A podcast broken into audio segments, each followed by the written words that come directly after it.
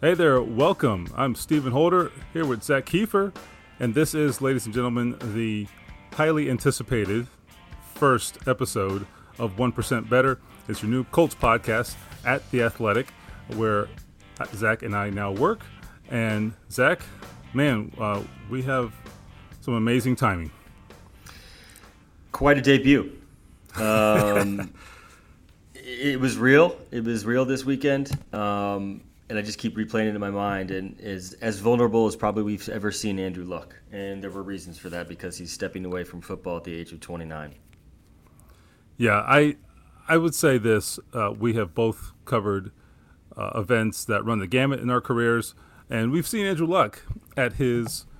We've seen him in different settings, in different environments, in different um, post game situations. Right, wins, losses, big wins, big losses. Neither of us have ever seen him like we saw him Saturday night when Andrew Luck announced to the world the Colts Pro Bowl quarterback, four time Pro Bowl quarterback, announced he is stepping away from football and has decided to retire at the age of 29. Stunning, shocking, every adjective you can imagine applies here. And I, I was flabbergasted. There have been very few stories in my life that have ever had me at a loss, but this was one. And to bring home the point, uh, let's sort of set up this with uh, some audio of Andrew Luck. Let's let you listen into what he had to say. Hello. This certainly isn't how I uh, envisioned this or planned this, uh, but but I am going to retire. Uh, this is not an easy decision. Uh, honestly, it's the hardest decision of my life, uh, but it is the right decision for me. Uh, for the last four years or so, I've been in this cycle of injury, pain, rehab, injury, injury, pain, rehab, uh, and it's been unceasing and relenting, unrelenting, both in season, both in and off season. Uh, and I felt stuck in it, and the only way I see out uh, is, is to to no longer play football. Uh, it's it's taken my joy of this game away. And uh, this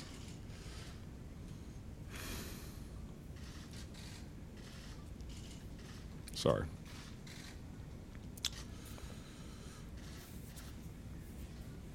I've been stuck in this process. I haven't been able to live the life I want to live. Taking the joy out of this game. And after 2016, where I played in pain and was unable to regularly practice, I made a vow to myself that I would not go down that path again. I find myself in a similar situation, and the only way forward for me is to remove myself from football in this cycle that I've been in. Uh, come, come to the proverbial fork in the road, uh, and and I, I, made a vow to myself that if I ever did again, I would choose choose me in a sense. It's very difficult. I love this team. I love my teammates, the folks in our building the, the fans, the game of football. And, and as part of this team, uh, as, a, as a member of this team, and because of how I feel, I know that I am unable to pour my heart and soul into this position, uh, which would not only sell myself short, but the team in the end as well. Uh, and it's sad, but I also have a lot of clarity in this. Uh, it's been a difficult process. Uh, but my wife, my family, my friends, Mr. Ballard, Mr. Irsay, the Irsay family, and Frank Reich have been incredibly helpful, supportive, uh, and I'm so grateful for them. Zak, uh, tell us, you're sitting there six feet away from Andrew Luck, uh, just down the aisle from me. What are you thinking?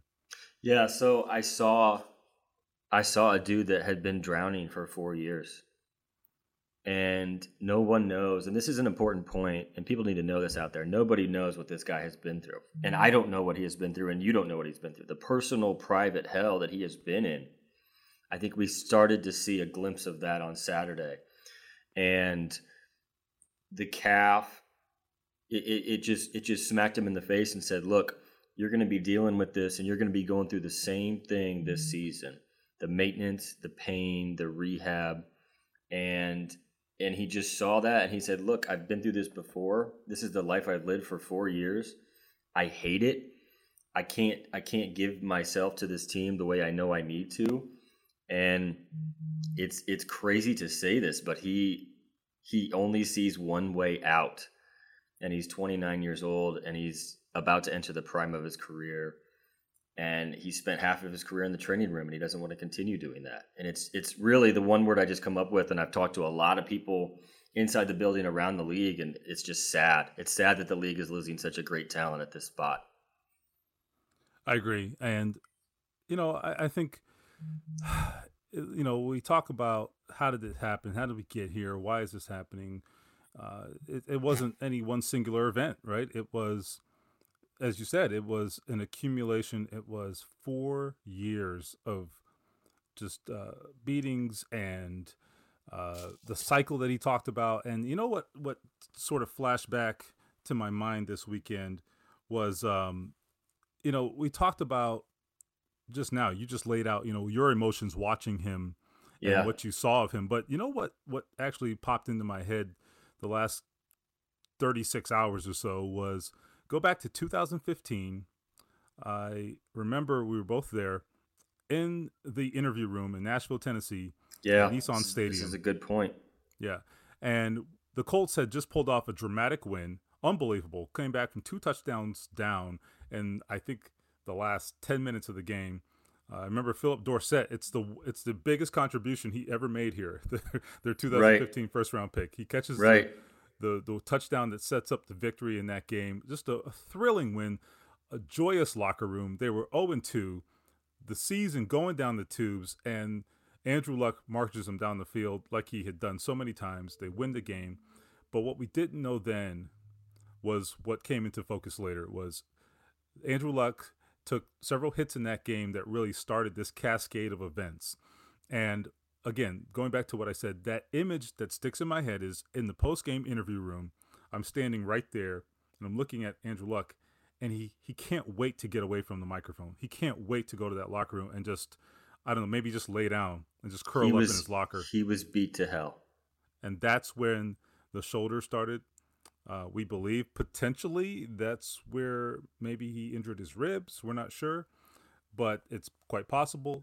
It was and we should clarify we, We see football players beat up every Sunday. This is sure. not abnormal, right? This was different. And I think you've covered this league long enough, and I've covered it long enough to know when someone's injured versus when someone's sore from a football game. And this was completely different. And, and do you remember Carolina later in the season? Yes. I stood there in that Monday night game. It's probably one in the morning, and he couldn't lift his shoulder pads off his off his body. And that's really, like you said, that's where the dominoes started. And there was a temporary glimpse of what he could do last season when he came back and he played and he was pain free for the most part. But it all, and I wrote about this yesterday, it all continued and it all led to this. And I think an important, another important point to make is I, I think people see athletes as these gladiators and uh, they are sort of you know larger than life right? I mean they're your heroes right? I mean growing up yeah. i looked at you know i looked up to these guys right? And you you always you never saw them in a vulnerable way.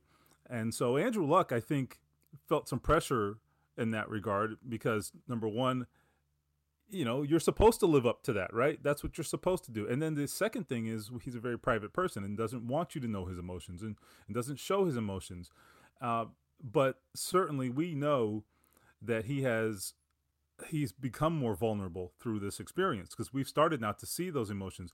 But but at the start of this sort of four year cycle he didn't do that. And so the fact that we saw those emotions and we saw that pain that's very notable because that is not something we routinely saw from Andrew. He didn't want us to see that, and, and, and you've talked to players, and I've talked to players, guys that are both, you know, gone from the Colts or still here. Say, look, this guy's in the training room every day, like longer than me, and I was coming back from an ACL tear or something. I mean, this guy, the amount of pain he had to go through is something we'll never truly know because he didn't let anybody in. But um, it, it's just a shame that a quarterback like that just got beat to hell the first five or six years of his career and never really could climb from that abyss. I mean, it just stayed in him. And he talked about, like you were just talking about, the shame. He felt a shame, that's his word, in not being able to be out there in 2017. Um, you know, through no fault of his own, his, his throwing shoulder was just shredded. And then another word he used was scar. I mean, these these were emotional scars that stayed with him. And you know, talking to people about him the last couple days and the last couple weeks before this retirement thing came in, he was very much dealing with emotional challenges about this injury. And I don't think it's necessarily so much the calf and the ankle. I, th- I think it's just the the continuation. And, and these are the words he used Saturday night: unceasing and unrelenting it wasn't the calf, it was the fact that it was another body part, it was more pain, and he saw this cycle continuing September, October, November, December, and he just saw the hell that was waiting him. I mean, really, I mean, he's just been living in this for four years, and the only way he saw out was just to to walk away from the game. But um, he's he's he's never been one to reveal how much pain he was in. I thought about that a lot this weekend we'll probably never know how bad it was with him. Yeah, and you know what's interesting is we talked about Andrew Luck being different, and I I have no idea how many athletes I've covered, you know, in 20 plus years, but I mean, it probably runs into the thousands, right? I mean, some of them I don't even remember. Let's be honest, right? Um, how yeah. many players do we cover in a given season, right? The 53 man roster, you probably churn through 75 players per year. So, you know, multiply that over 22 years or something. I have no idea how many there are. So my, I say that to say this. Of all of those players in all the sports that I've covered, and same applies to you, I'm sure, at least on some level, Andrew Luck is probably the most unique guy I've ever covered. It's, it's just, it's unbelievable. He is just totally, yeah. totally different. And so I think that is an important aspect here because I've talked to a couple players and we talked about this on television last night, Zak. And one of the things they have said to me former players, I should say, who played with Andrew Luck, one of the things they have said, and I totally understand where they're coming from, is Andrew Luck didn't need football. And that is not to say, oh, he didn't need the money or does, didn't care about football or none of that. I mean, look, he appreciates everything football's ever done for him. He loves football, but he doesn't need football. There's two different things there. And you know, it's it's one of those this it's one of those situations where I don't know that Andrew Luck grew up dreaming and fantasizing about being an NFL quarterback. He was just really good at football. He's just he really good at football. It happened. It just happened, and before he knew it, he's he's a Pro Bowl quarterback, right? I mean, God gave him a gift, and it just happened. And I really believe that. I really do believe that. What's your take on that? Yeah, I, I completely agree, and, and and I always go back to that Matt Hasselbeck quote. And I talked to him in the locker room a couple years ago. And Stephen, you know Matt Hasselbeck. It was probably as close to a teammate as Andrew had during his time here. And he said, "Look, you know, a lot of guys love being in the NFL. Not a lot of guys truly love football. There's a difference. Andrew Luck loves football, period. Andrew never loved the celebrity that came with being a star quarterback. You know, Hasselbeck told me he's not a guy you're going to see on the sidelines of a high school game on Friday night. It just wasn't his world, it wasn't his life. That doesn't mean he didn't pour himself into this team and this city and his position. He absolutely did that. You cannot succeed at this position without doing that. But it wasn't a dominant thing in his life to where he couldn't live without it. And I think that'll ease his transition as he moves away from this game because, you know, like you said, growing up, I don't think he dreamed it was all or nothing, NFL or bust. I think he really enjoyed playing. And he broke this down Saturday night. He said, Look, when I, you know, in the darkness of 2017, I had to decide if I wanted to come back. And what brought him back? He likes throwing the football to his friends. I mean, really, that's it was that simple to him. It was something he enjoyed doing. He never needed the NFL. You know, he walked away from all that money left on his contract. I guarantee you that was not a factor in this at all for him. He was never driven by the money. He was uncomfortable talking about his contract. Um, that was never a factor. And I think as he moves into the second phase of his life, you know, the thing I think about is he's going to be much more well suited to handle that because football was never everything to him. He was much, much, much more worldly than a lot of guys we see and talk to in that locker room. Yeah. So now I wonder. You know, we can talk about what's next for Andrew Luck, but the truth is, hell, none of us know. But I, I, bet he's got options. But but I, I do wonder.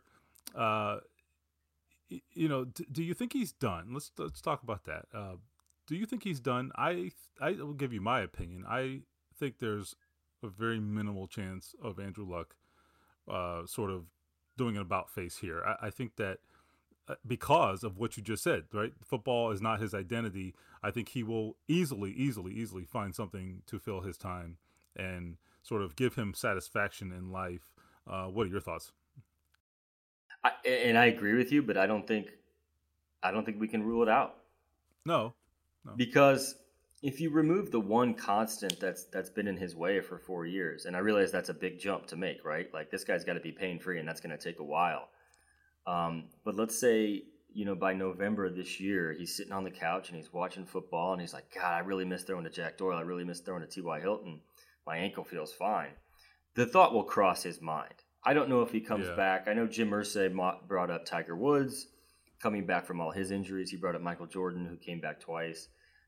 This is not Tiger Woods, and this is not Michael Jordan. There is huge differences in a ton of ways between Andrew Luck and those guys. Um, I think Andrew Luck will be fulfilled off the field, and I don't think um, he's going to be sitting around in a couple years saying, "I don't have an identity. I don't know who I am. I need to go back and play football and get every last snap out of this body." That's just not how he's wired. But based on everything we've seen over the last 15, 20 years in sports, you can never rule these things out. Just you just can't. Yeah, it would be very very interesting. Maybe he pulls a Roger Clemens. I don't know, but uh, maybe he'll come back or, in week six. hey, tell me if you agree with this. This is more likely. We don't hear from him for a while. I don't oh, think. Totally. I don't think you're going to see him on the sideline at games. I don't think you're going to see him visiting practice. I don't think you're going to see him, you know, Sports Center visiting with Sage Steele or anything like that with these long drawn out interviews. This guy, I think, is going to disappear. They're going to have a baby in a couple months, I think. Yeah. Um, he'll be busy with that, and I just I just think he's going to fall off the grid. He likes to do that.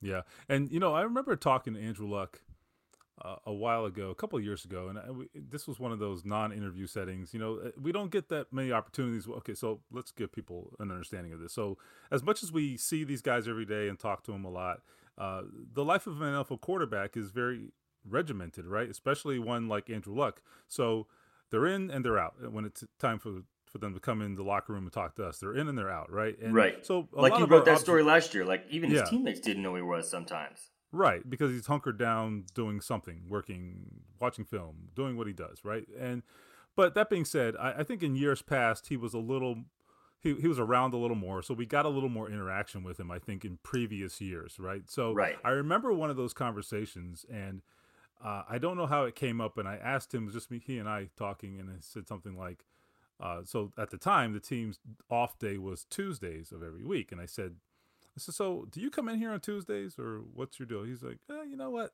Uh, yeah, sometimes. But he says, you know what, man? I take my days off. You know, and it was like you think Peyton Manning took days off? Right. He, he was fine saying, or you know what it was? It wasn't a Tuesday. I take that back. It wasn't a Tuesday. It was like a, it might have been a, a long weekend or, or bye week or something, and uh, you know maybe a Thursday night game. It was one of those situations where they had a free, free Saturday, you know, free Friday, Saturday, Sunday sort of deal. And I said, so I said, you've been off since Thursday. What's up? He's like, oh. Psh He's like, yeah, I, I take my days off, man. He's like, you know, you got to do that. You got to take your days off, and and it was he was able to sort of put that differentiation or that distance between the job and and his life, right? I mean, he loves football, but it's you know it is work. Let's be honest, in some level. But I I do believe that the last few years, this injuries made that harder. And oh, it, said, it absolutely has. Yeah, he said that in the press conference that you know in season, out of season, the injuries dominated everything, right? I mean, he likes to to get away in the off season and travel and live life. And and that was that's the beauty of football for someone like Andrew Luck, who is someone who has these varied interests. You're able to to to really focus on the job in season and then out of season. It's a, it's great, right? You've got this ability to see the world, to do different things, to take a food vacation for all I know. I mean, he never would tell us where he went, right? But, never. Clyde Christensen, his old position coach, said he wouldn't even tell him, and he said he couldn't even pronounce half the countries he would visit because they were so remote.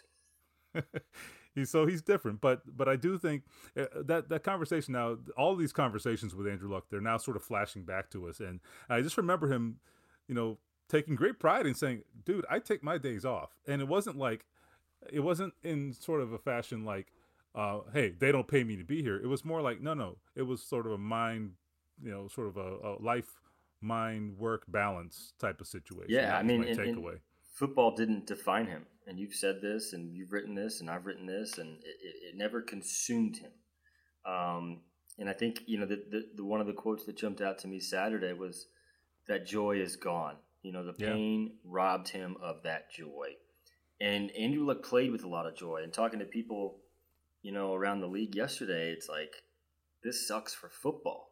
It sucks for football because this guy was fun to watch. I really enjoyed, you know, taking my reporter hat off for just a minute and being real. Man, it was fun to show up to games and watch this guy work. He was a singular talent. He would make plays out of nothing sometimes. Um, it was just fun to watch that. Um, and and then you hear the human side of it on Saturday. And I think this is important to note. You know, there were fans booing him as he left the field. That's not how anyone envisioned this guy's career ending in Indianapolis, but this is where we're at. And I think that's a knee jerk knee jerk reaction. But I think number one, to hit, you know to these fans that were angry, this guy wasn't a human in that moment. He was he was a guy that made them happy on Sundays, and he was taking that away from them, and they were furious. But I think when you watch Saturday night's press conference, as vulnerable as we, as we've ever seen him, and probably as vulnerable as you'll see most athletes. I mean, let's be honest. I think the national reaction was this was a this was a really admirable step for Andrew Luck to take to just literally go up there, talk to us for 25 minutes, and just pour his heart and soul out into why he was walking away from the game he loved at, at, at 29 years old. And I think that's when people saw the human side. You saw how much pain he was in. And, and look, I mean, the bottom line is this guy deserves to have a life. He deserves to be able to live without the constant pain that he's been in for four years. Um, and it just sucks because he doesn't get to play the game he really loves to play, and we don't get to watch that, and that sucks too. It sucks for it sucks for the city of Indianapolis, and, and it sucks for the NFL, and, and it, it's a really it's a really big blow for this franchise, and that's not that's not putting it. I mean, it, that's understating it times a million. Yeah. So let's talk about let's change gears really hard here, make a really hard turn here, and let let's talk about this now. Where are they? Okay, because at They're the end of the day, yeah, They're at the end of the day, shell-shocked. they've got a game in two weeks that freaking counts, and they've got a they've got to focus and they've got to find a way to go out there and compete because they still have spent a lot of resources building this team and this roster, and they can't sit here and let that go down the drain. They've got to try to put something on the field this year that can compete, and so. And you know who's ready to initial go? You know who's ready to go in that regard? Who's that? Chris Ballard. I agree. Chris Ballard, and he made a really good point on Saturday night. And you know Chris Ballard, and, I've talked to him, and we we really had an eventful couple years covering this team. And he made a really good point. He said, "Look, By the way, Chris. Ballard owes us a drink that he never bought. So man, quick, he quick might aside, he might need he, he might he might need ten drinks now. Yeah, quick aside. After 2017, Chris Ballard told all the beat writers after the Andrew Luck saga, and it really was a saga. He says, "I'm going to take all you guys out for drinks when he gets back on the field." He did not fulfill that promise, and I'm going to rip him for it. But anyway, He, sorry. it was planned. I think he came know. with a pretty yeah, we, nasty he got sick. Yeah, but um, but no, I mean, it, it- look, this isn't 2017. This isn't even close to that. Jacoby Brissett's been here. He's run the offense all spring. He's been working with Tom House.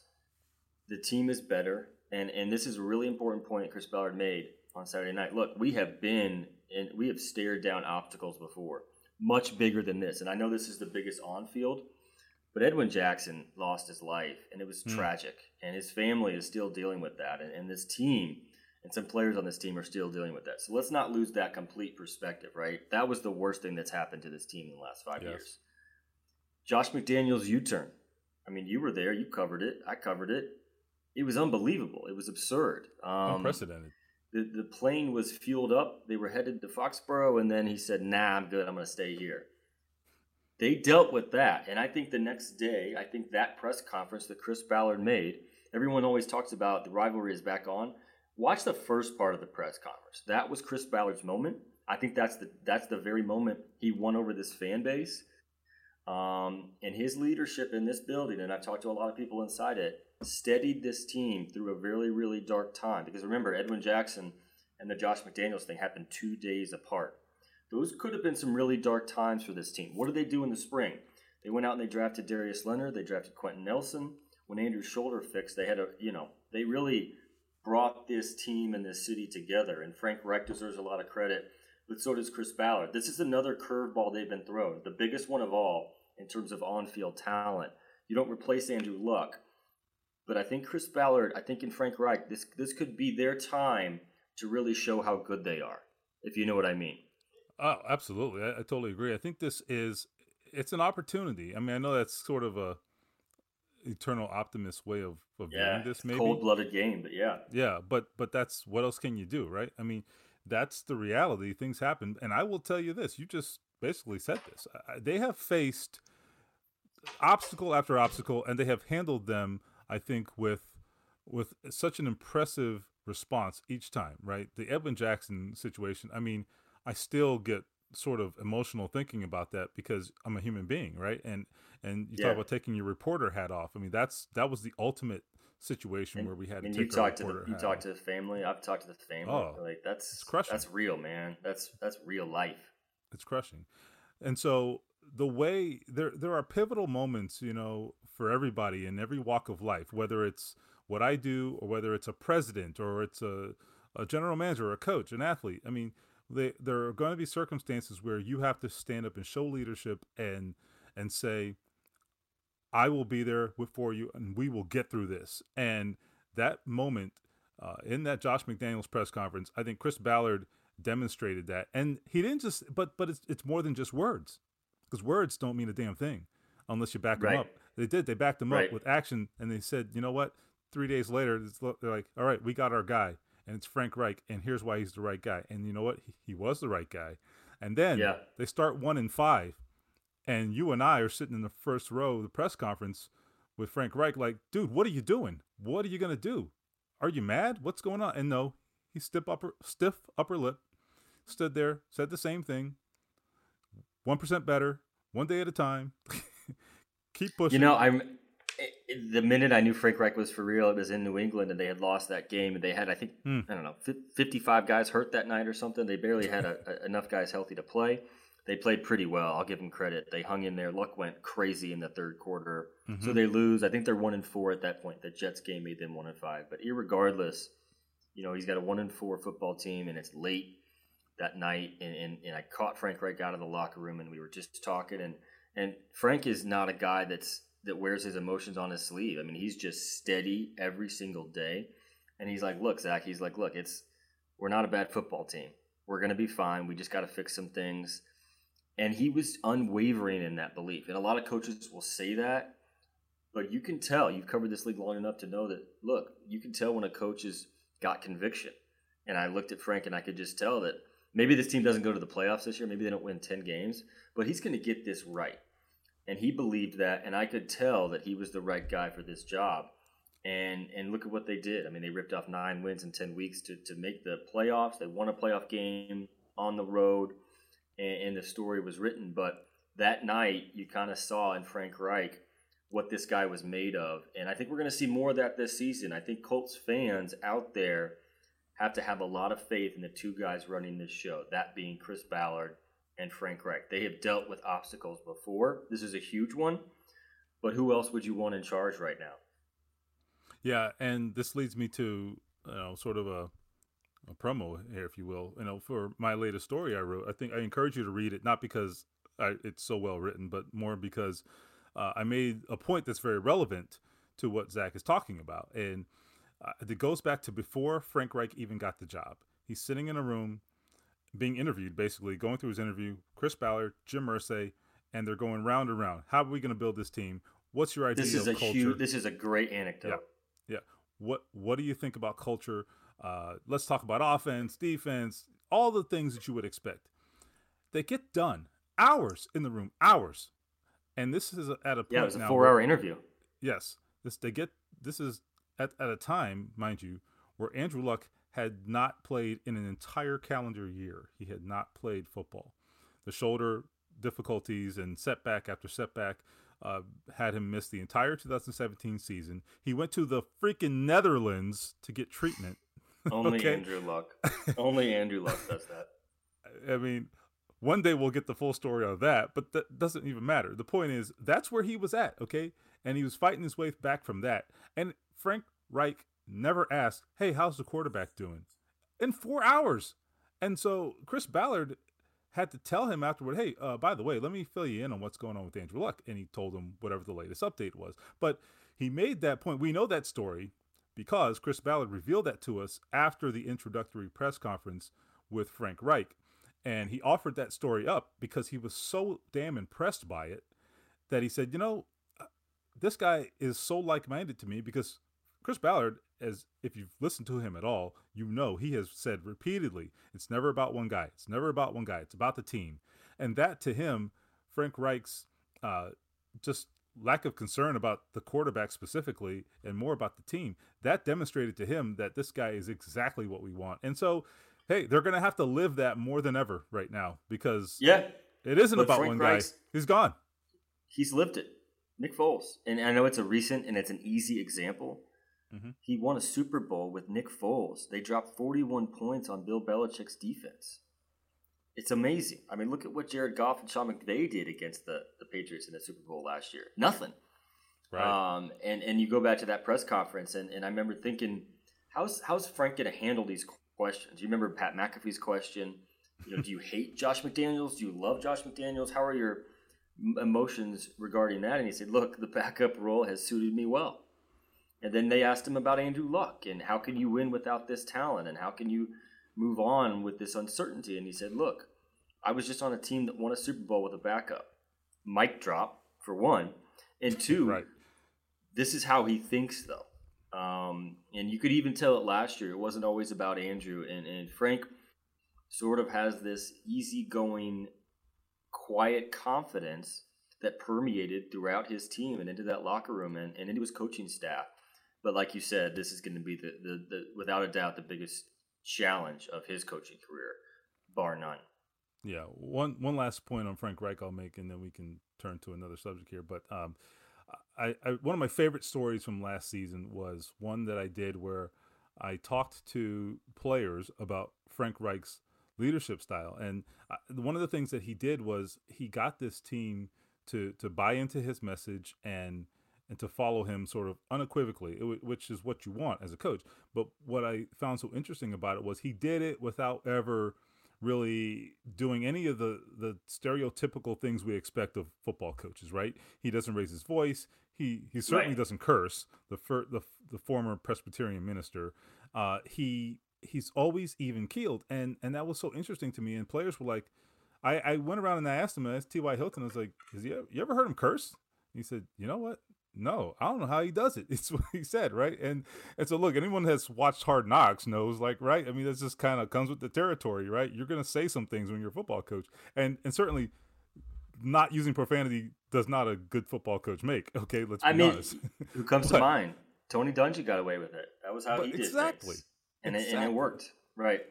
He's but he's got but he still manages. Okay, on the flip side, he still manages to instill this unbelievable confidence in his team and gets them to lay it on the line for him without doing it in a way that you might typically expect. And I think that is just such an amazing talent that he has. It doesn't mean they're going to win 12 games. What I'm saying though is he has something there that that not every coach has and it's going to serve him well here. So, and I think one guy who potentially can benefit from it to change gears a little bit is Jacoby Brissett.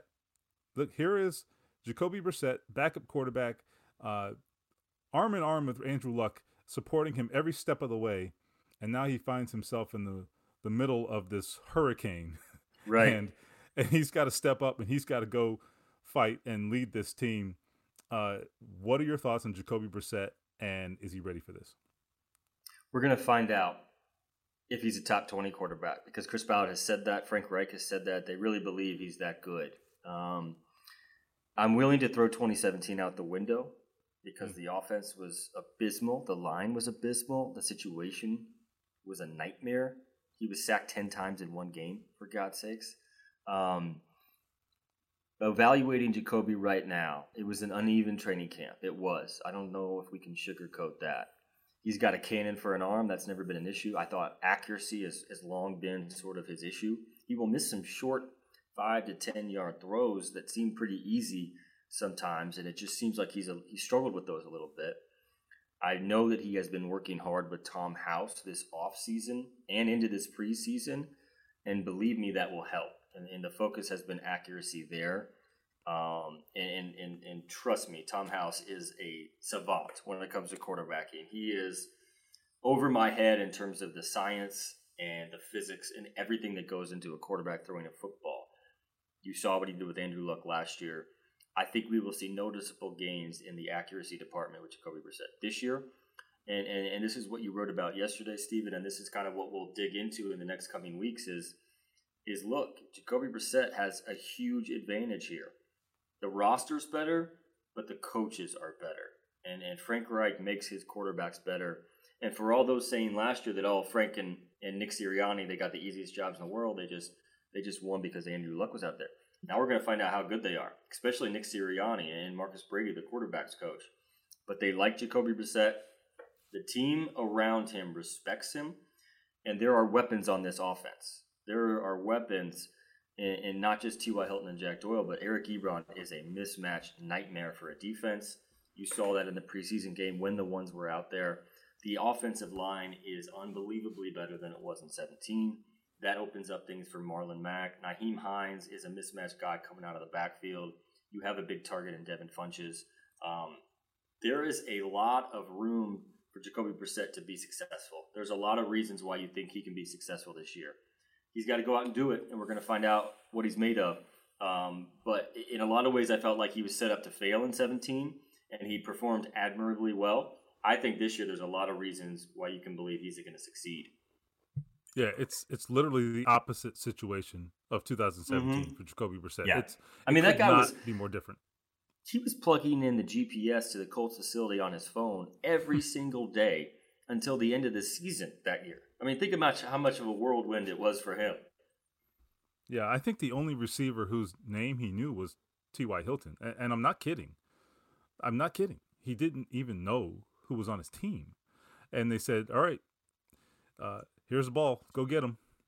you know what I mean? mean, he was like, here. He was traded for Labor Day weekend. He started week two. I mean, it was like it was like ten days. It was probably like five practices. Here you go. And Chris Ballard has has already said on record what we asked him to do wasn't fair, and I, I think Jacoby yeah. would probably agree.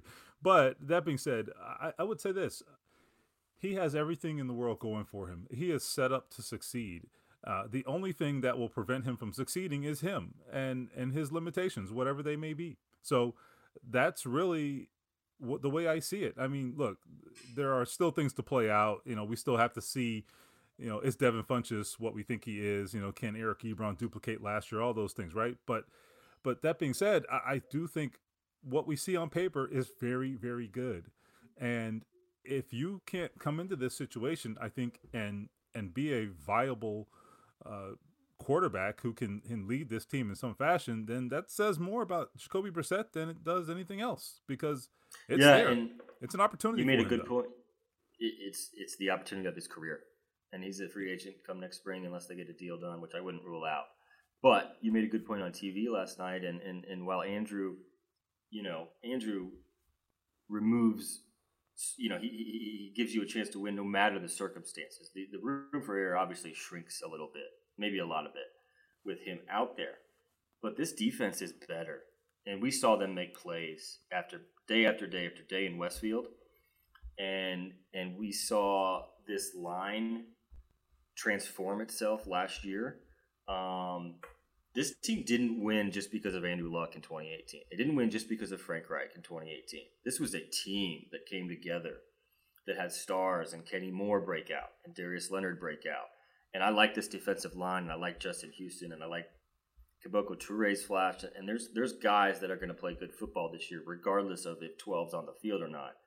And I think you're going to see that. And I think it's going to be a reflection of how much depth this team has added over the last couple years. I mean, I've talked to guys in the front office the last couple weeks, and it's amazing how much different this team is 35 through 53 on this roster. I mean, they were just playing guys, literally just playing guys a couple years ago. And then now they're they're going to cut some good players on Saturday because they've added so much depth to this roster. And it is a team game. and I understand the importance of the quarterback position, and I understand how much Andrew Luck meant to this team and this franchise. But this is a much better team than 17, and and I still think it's one of the better rosters in the NFL. It definitely took a hit on Saturday, though. That's for sure. Yeah. So I, I would say this too. Uh, you talked about the defense. I think that's an excellent point. Listen, let me tell you something about the defense. Now, last year, the defense won a couple of games for them, or at least a couple. Okay. And, yeah. And I mean, I don't mean single handedly, but they. What I'm saying is they won because of the defense. Now, I'll give you an example. Uh, go to the Oakland Darius game Leonard right won a the bye couple week. games. Yes. Now, do they? What happens if Darius Leonard doesn't come in and swipe that ball from Doug Martin and take it away and, and basically that that was their walk off home run basically because the Raiders are driving. Uh, Doug Martin looks like he's breaking into the open field, and here comes Darius Leonard swooping in from from nowhere, from his blind side, and strips the ball, takes it away, game over. I mean, just ball game. That's that's a walk off home run as, as close as you get in the NFL, right? And then you've got take the the Washington game in week two. Now, certainly they they did move the ball in that game, but I believe they only scored 17 points or so. And it was a 19 to 9 win. Yeah. 19 to 9. There you go. And Defense. so I mean, Leonard. Leonard had like 65 tackles that day. It was it was only 19. I mean, which Yeah. I think was a team record. I can't remember. Certainly a rookie record. And listen, so what I'd say is there are examples. Now, granted, neither of those teams were sensational teams last season. Although in week two, Washington was in a much different place. Their quarterback hadn't shattered his leg yet, right? I mean, Yeah. they, they had they were in a much different place at that point, and actually started out, I think, five and one, four and one. They they looked like a viable playoff team. So the Colts got them early when they were supposed to be a decent team, and and they they went in there and they dominated defensively. The Colts dominated that game, and I think that was just the beginning. Now, okay, that was the beginning. They've now added talent. They now have a full year plus in the scheme, and they have confidence that they didn't have last year. Darius Re- Darius Leonard was a rookie. They were playing a lot of young guys on defense. Those guys now have a full year of experience. They've added guys like Rock Ya-Sin, who was I think one of the absolute standouts of training camp, and he's Yeah. he's going to have some lumps. All right, he's going to take No his doubt. lumps, but that kid absolutely is a player. I have no doubt he's going to be a player. And so my point is, those are games where Andrew Luck really wasn't the reason they won, folks. Okay, not at all. He was not the reason they won those games. He contributed certainly to those wins. Now, let's not make any mistake. But is he certainly the foremost reason they won? No. Now, what you've got to do though when you don't have an elite quarterback is you got to there's a few things you got to do. Certainly your defense has to help you as I said, but the defense has to they have to do more. They have to get to the quarterback and they got to take the ball away. Those are going to those got to be the two priorities on defense cuz you got to help your quarterback. And then offensively, what the quarterback can't do, he doesn't have to throw for 300 yards every game, but what he can't do is turn the ball over. Jacoby, to his credit, is very good at that. Jacoby doesn't throw a lot of interceptions. Certainly didn't do it in in 2017. He's very careful with the football. That can work both ways. It's a double-edged sword, right? You got to take some chances. You got to be aggressive. Sometimes he's not. Sometimes he he he sort of eats the football. But certainly in 2017 he did. But I think he's grown a lot since then, and I think his decision making will really grow under Frank Reich. So I, I just, but those are the things you got to do. You you gotta you got to make the splash plays on defense, help the quarterback out, take the ball away, get to the quarterback, and then you also on offense you can't turn it over because your quarterback doesn't have the same magic that you did when number 12 was under center. Uh, so Right. I, I still think they have an opportunity here to to be a very competitive football team, but Jacoby's going to have to do his part, and and I'm excited to see it. I'm happy for him because he's such a delightful guy for us to deal with. I mean, sometimes sometimes he's kind of snarky with us, but he's a good guy. He gives he's a it and he good, takes he's a it. good kid. Yeah, he, absolutely, absolutely. Uh, he's he's a good kid, and I think he uh, he's a, he's a joy to watch. I, I like that. Like Andrew, he has so much fun playing football. Um, I, I think he'll embrace this. And and what do you think about how his teammates view him? What can you tell the listeners about that? Because I think we see we get a, a front row seat a lot of times being in the Yeah. locker room, and I Yeah, think there's a lot you can glean from that. He's not viewed as a backup quarterback. He's really not. I mean, from from the from the angle that I sit, um, and remember last year. Remember this team's one and five, and they had that players only meeting, and they they mm-hmm. aired out their grievances, and they had a lot of guys speak. Who got the ball rolling for that meeting? It was Jacoby Brissett. Um, I don't know a lot of quarterbacks in the league, backup quarterbacks who have the guts to do that because um, you got to have the respect of that locker room to, to make something like that happen, and he did. And I'm not saying that meeting changed their season. I think it was more like Anthony Castonzo re- returning from a hamstring injury, Marlon Mack returning from a hamstring injury. But it speaks to the importance and the respect and the and the and the the importance that Jacoby Brissett has in that locker room. He has a presence. He's respected. Um, and it, it, he's not your everyday backup. And he's not a backup anymore. He's a starting quarterback of the Indianapolis Colts moving forward. Um, so it's it's it's it's it's almost like this is going to be a smoother transition than maybe a lot of people think, and it's going to be a smoother transition than a lot of franchises if they had to deal with a sudden retirement of their starting quarterback would have to make. You know, you'd see those teams probably panicking and going to sign a bunch of quarterbacks off the street I'm not saying the quarter, the Colts don't do that. They're going to have to sign somebody due to the backup situation, but um, this could be a relatively seamless transition into this backup quarterback spot because Jacoby Brissett has been treated like a starter, has acted like a starter, and has been a starter before. Yeah, I, I will say this: I I'm buying Jacoby Brissett. I, I, really am, and, not, and when I say that, let me put that in context. I'm not saying playoffs. I'm not saying uh, 30 touchdown passes. I'm not saying any of those things. I'm saying I think he will give them a chance. He will give them a shot. That's what I'm saying. I think he gives them yeah. a shot. Yeah. And and I really think he has an opportunity to do more than that potentially. And that that's where the question lies, right? How what is his ceiling? We know he'll be competent. We know that he can play. Uh, the question is, you know, can he be better than average? Can he be can, can he be you know that top 20 quarterback that they say he is right? We'll, we'll see but I, I think he's got an opportunity to do that and he's set up to do it because of the situation that he's in. So you know one thing I, I would also add about jacoby brissett is look he's a backup quarterback or has been a backup quarterback but who are the two quarterbacks that he's been a backup to? Interestingly tom brady and andrew luck. Yeah two and, guys and who, I think, to, who knew how to do it. Right and, and i think there's such an education ex- opportunity that he has had the last four years that I, I just don't think you can sort of uh, overlook that. I think that plays a role here.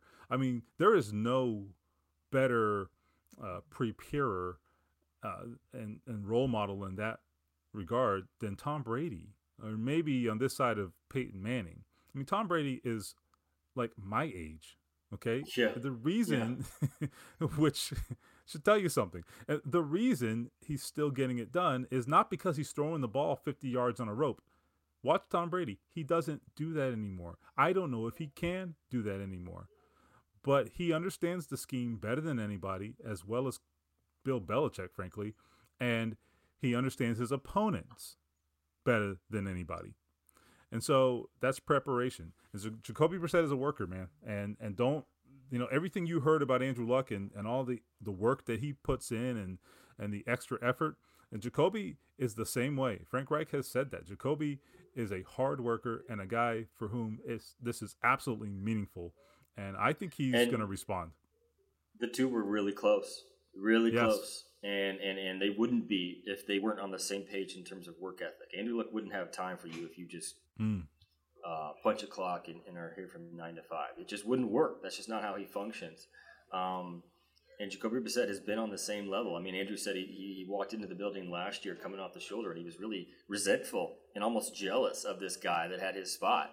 Um, so it's it's interesting. It's interesting to see how much that changed last year, and, and they became really, really good friends and really close. Um, and Andrew said he's really, really excited to watch Jacoby Brissett sort of take this team over and, and make it his own. It's a crazy thing to hear, um, but that's where we're at. Before we wrap up, Stephen, what was your um, what was your lasting sort of um, takeaway from from Saturday night? Probably one of the more bizarre nights of your career, but um, what jumped out to you as something that was just sort of a surreal moment? I, I think, or was honestly, it all of it? It well, it, the, the initial shock obviously is, is something I'll never forget. Just because, I mean, here we were last week writing about well how how long is it going to take Andrew Luck to to get reacclimated when he comes back, right? I mean, Yeah. From this injury, Yeah. that that was the story last week, right? And, and is he going to play in the opener? So I mean, we we talk about a shift. We went from okay, when is he going to play to oh my God, he's never playing again. That that certainly was one thing. But then I think just you know something we hit on earlier. It, for me, it was just the the sort of uh, the display of emotion from Andrew Luck was really unexpected. Uh, that was not because it wasn't warranted.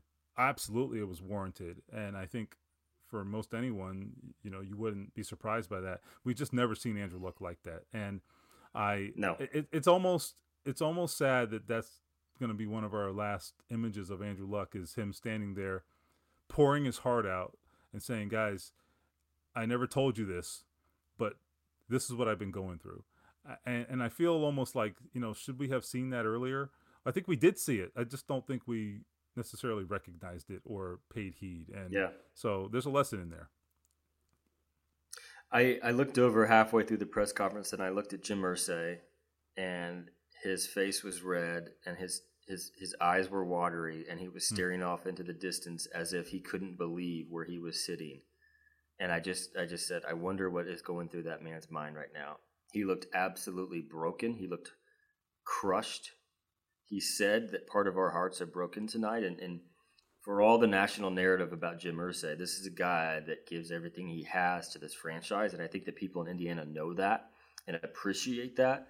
And it was the hardest decision of his life to cut Peyton Manning in 2012. It was the right decision to bring in this prodigy.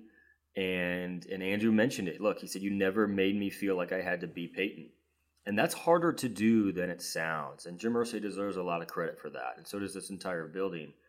And through the solar surgery and through the criticisms Jim Irsay received, both uh, merited and not merited, um, he had this kid's back, and and that was never lost on Andrew Luck. And he mentioned that very emphatically on Saturday night. And I just thought to myself, Jim Irsay is going to have a hard time with this for months because Hmm.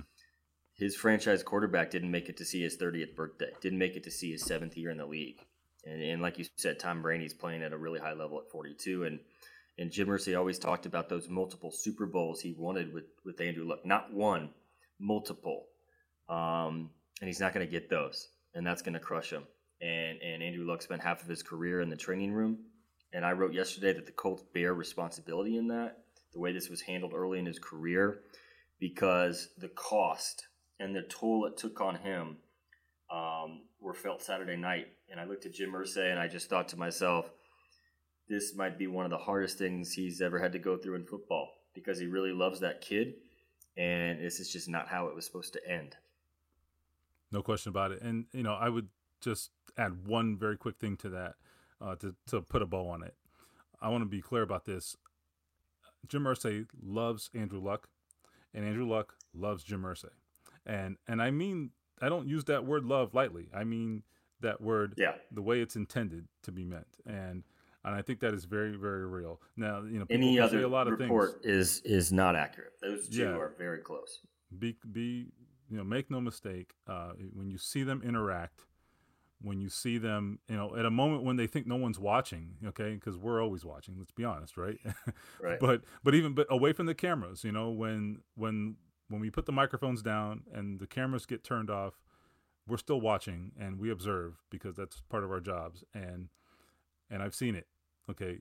There is a genuine genuine kinship there and and I think that speaks to you know the invest the the, the emotion that that Jim Irsay has poured into Andrew Luck, right? And and it also was reciprocated by Andrew Luck by putting everything on the line for for Jim Irsay's team, and I think Jim Irsay loves him for it.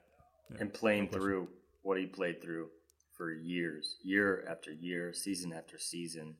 The ribs, the kidney, the shoulder, the ankle, the calf. He had a bad thumb. He had a concussion. Think about the things Andrew Luck played through for this team, for that owner, for this city. Um, yeah, this is this is a, this is a tough time for Jim Irsay. There's no other way to cut it. let's hope that one day uh, we can only hope, I guess, that Jim Irsay has a franchise quarterback who can depart Indianapolis the way you'd prefer, right? Let's be honest. The two last quarterbacks, Yeah. it did not end the way anyone envisioned, and it's Who would have it's a little bit thought? sad. It's a little bit sad. Andrew, eh, Peyton Manning wanted to stay, and, and they released him, and Andrew Luck didn't get the chance to. Really, I mean, eh, the, the pain robbed him of his love for the game, and it's just been another heartbreaking end to a quarterback's career in Indianapolis. There's no other way to put it. Yeah. So, anyway, folks, uh, as you can imagine, it's been a busy week. Uh, we've got more work to do. Uh, we're going to make our way out of here, but uh, I hope you've enjoyed today's podcast. Uh, this is our first of hopefully many more to come. Uh, we're going to do these weekly. Look, I think this season is going to be as interesting as any we've seen, uh, despite what has happened. Uh, if you thought last year was fun, I think this year could be similar because we we have no idea what's going to happen and I, I know you're disappointed, but I'm just te- I'm just here to tell you. I'm not a cheerleader. I'm just here to tell you. I think the intrigue is as high as ever with this team right now. So I would stay tuned. I would absolutely stay tuned. Uh, any party words, Zak, before we take off? No, craziest weekend I've ever had, without a doubt. Uh, and I covered Brad Stevens' stunning exit from Butler to Yeah. Boston Celtics, and, and we covered the Josh McDaniels thing. And those were so, those were two moments that was like, oh my gosh, what just happened? This is a different level. Um, but I think we've put a lot of good work out there in terms of what's happened, and we've got a lot more coming. Yeah. So thanks for thanks to you guys for reading, for subscribing. Uh, we couldn't do it without you. Uh, we're looking forward to doing this, uh, like I said, many more times with you in the coming weeks. So stay tuned for that. Uh, but for now, I'm Stephen Holder with Zak Keefer, and this is One Percent.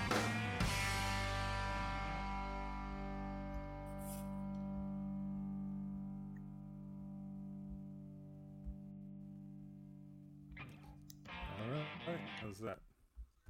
Right, Awesome. Thanks, Kent. So, do, do you need